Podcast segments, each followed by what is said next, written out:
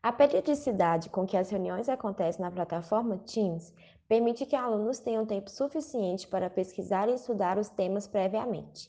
As dúvidas levantadas pelos adolescentes no grupo de WhatsApp e as discussões quinzenais no Teams definem os temas e conteúdos que serão elaborados e abordados nas postagens do Instagram do projeto. Com a suspensão das atividades presenciais, as ações do projeto se diversificaram, utilizando tecnologias digitais e mídias sociais.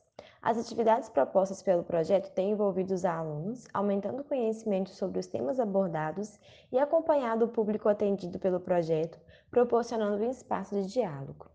Com a cooperação dos alunos e professores, conseguimos finalizar o nosso trabalho com a produção de muitos conteúdos e dar apoio aos nossos pacientes.